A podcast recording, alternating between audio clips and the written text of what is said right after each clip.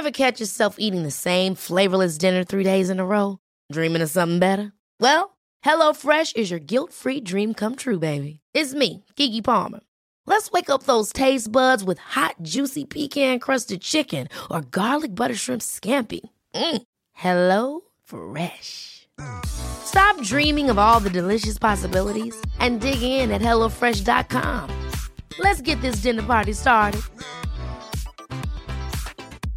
Hey, I'm Ryan Reynolds. At Mint Mobile, we like to do the opposite of what Big Wireless does. They charge you a lot, we charge you a little. So naturally, when they announced they'd be raising their prices due to inflation, we decided to deflate our prices due to not hating you. That's right. We're cutting the price of Mint Unlimited from $30 a month to just $15 a month. Give it a try at mintmobile.com slash switch. $45 upfront for three months plus taxes and fees. Promote for new customers for limited time. Unlimited more than 40 gigabytes per month. Slows. Full terms at mintmobile.com.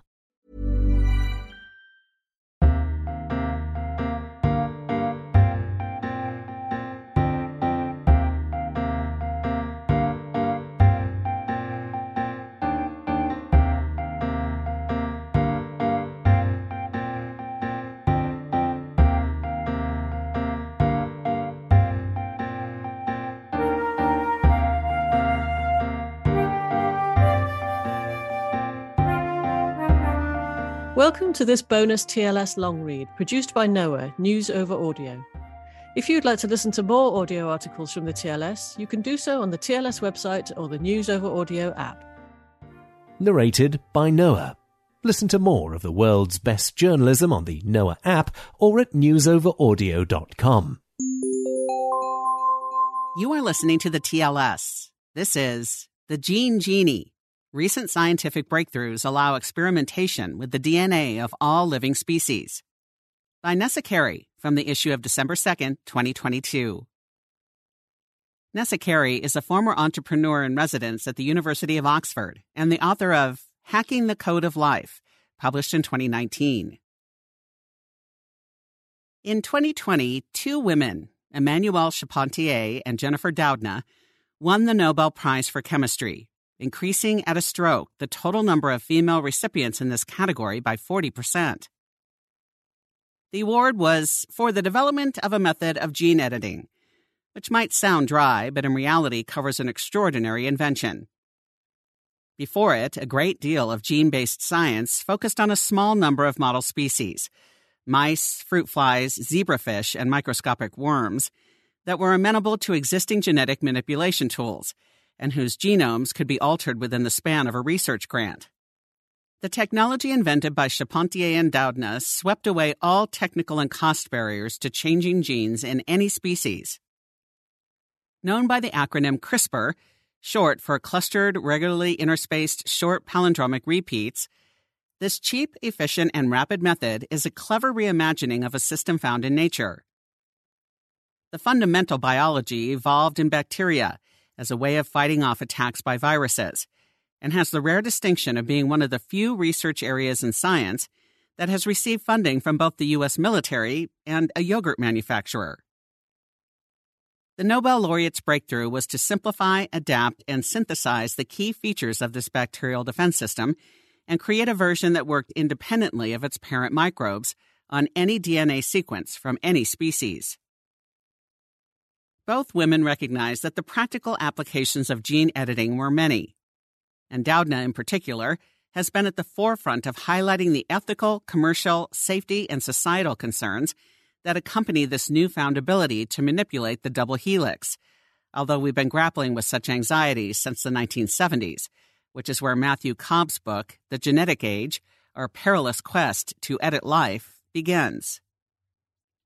Genetic engineering, also known as genetic modification or GM, has been with us for just over 50 years. And for most of that time, the technology has remained essentially unchanged, albeit subject to ongoing improvement.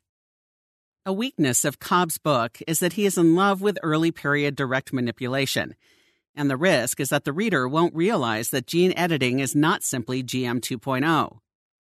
The technologies are different. It's hard to carry out GM changes without leaving messy, abnormal DNA sequences in the modified organism or its descendants. Gene editing, by contrast, is rapidly approaching a level of sophistication whereby one perfect change can be introduced and nothing else. No footprint, no sign that anything human directed has happened.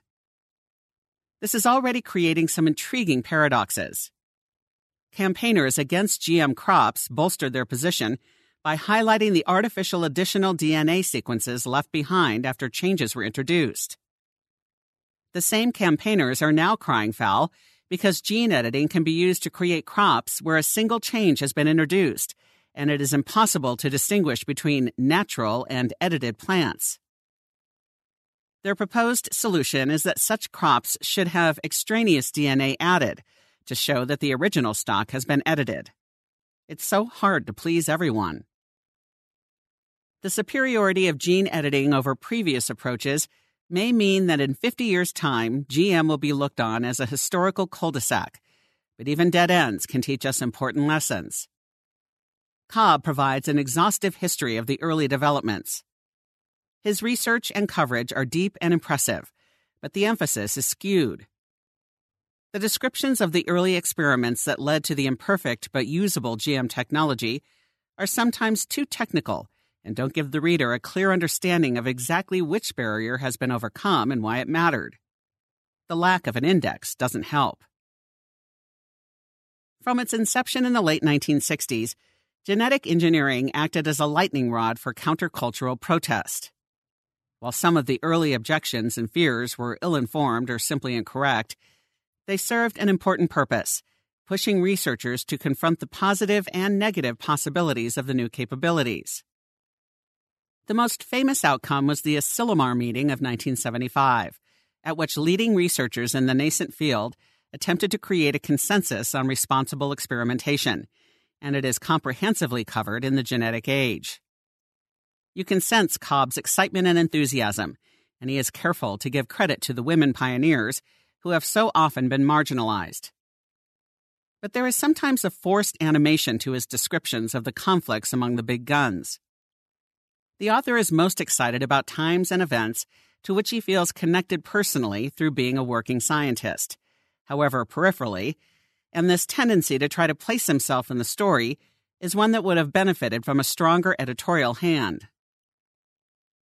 Changes in crop production have given rise to the lion's share of public anxiety about the use of genetic engineering. The polarization between factions has been extreme, although it's not a homogenous picture globally.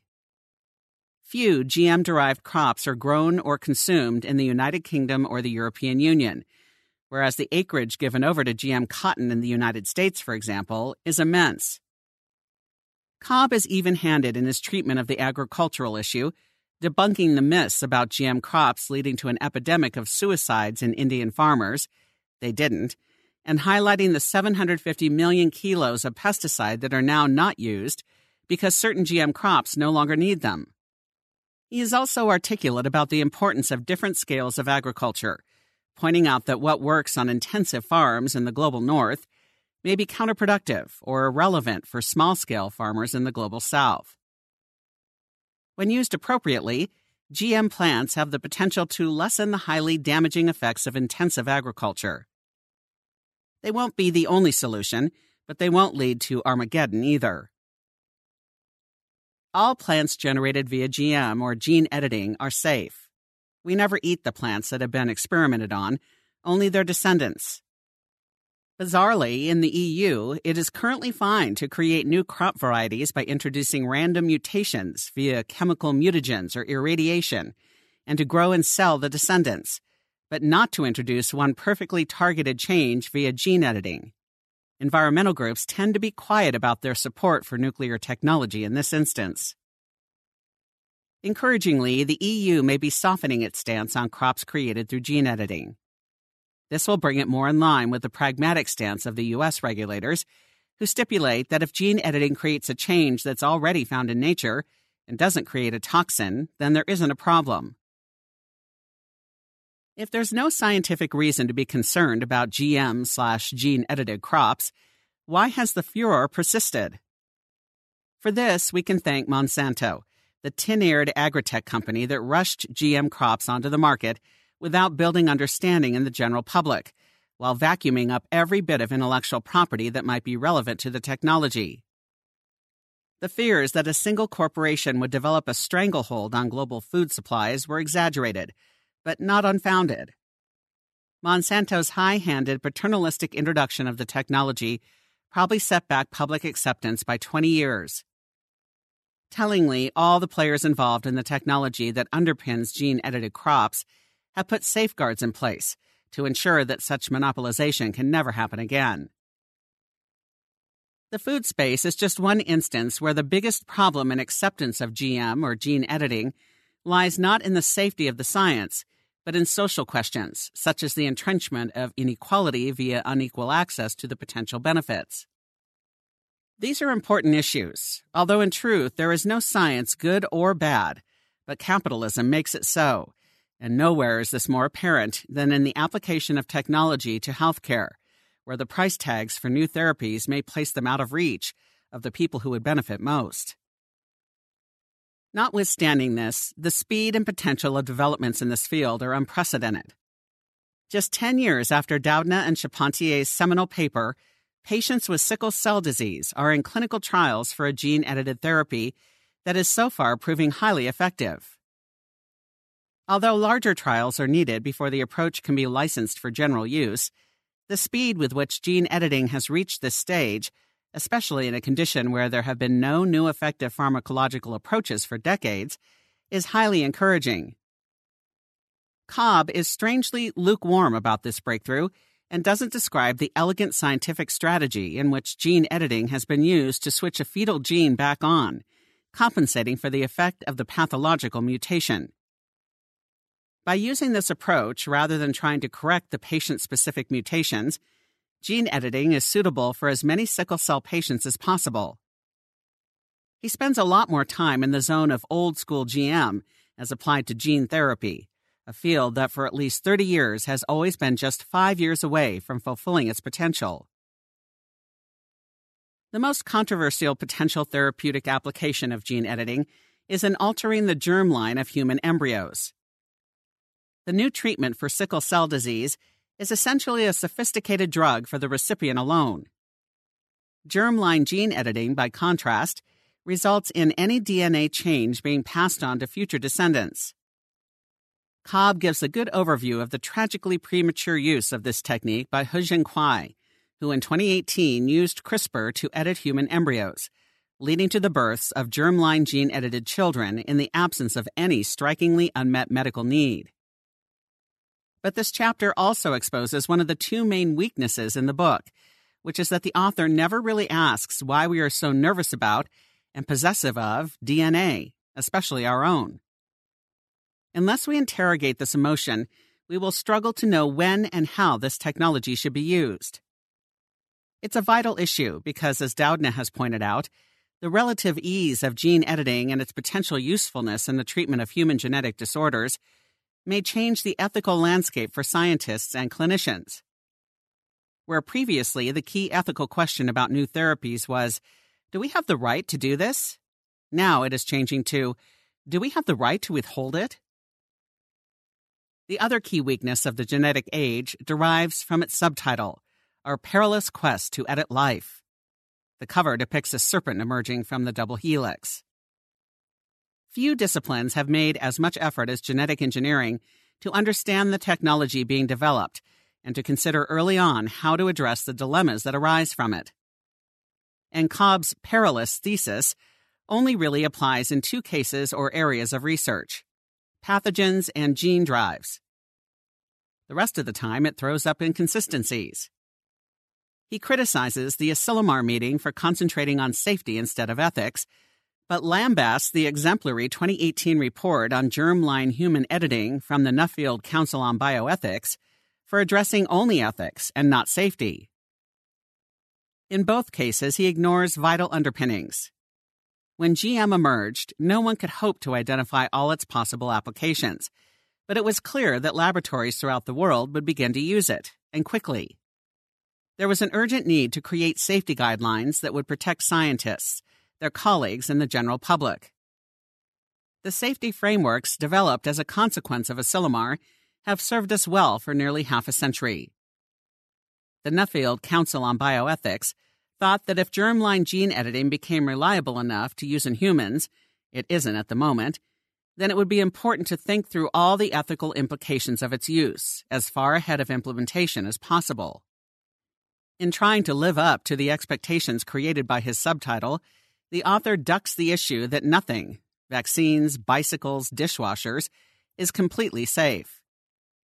The question is whether or not the benefits outweigh the risks and how we decide which in turn loops back into the question of why we are so proprietorial about DNA.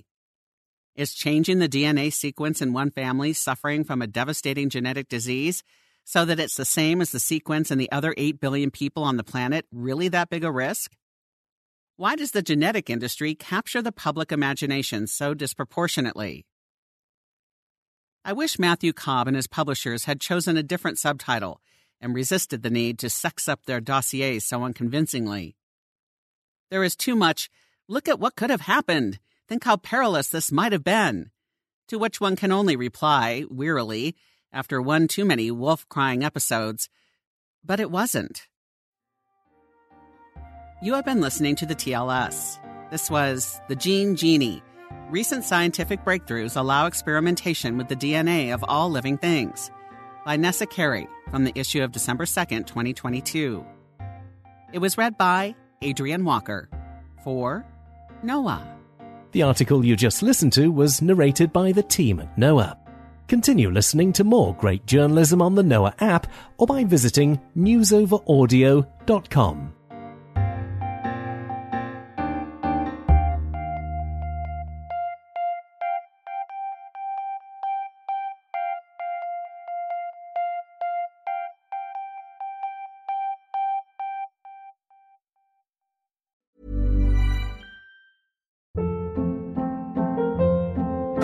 Hold up. What was that? Boring. No flavor. That was as bad as those leftovers you ate all week. Keke Palmer here, and it's time to say hello to something fresh and guilt-free. Hello Fresh. Jazz up dinner with pecan-crusted chicken or garlic butter shrimp scampi. Now that's music to my mouth. Hello Fresh. Let's get this dinner party started. Discover all the delicious possibilities at hellofresh.com.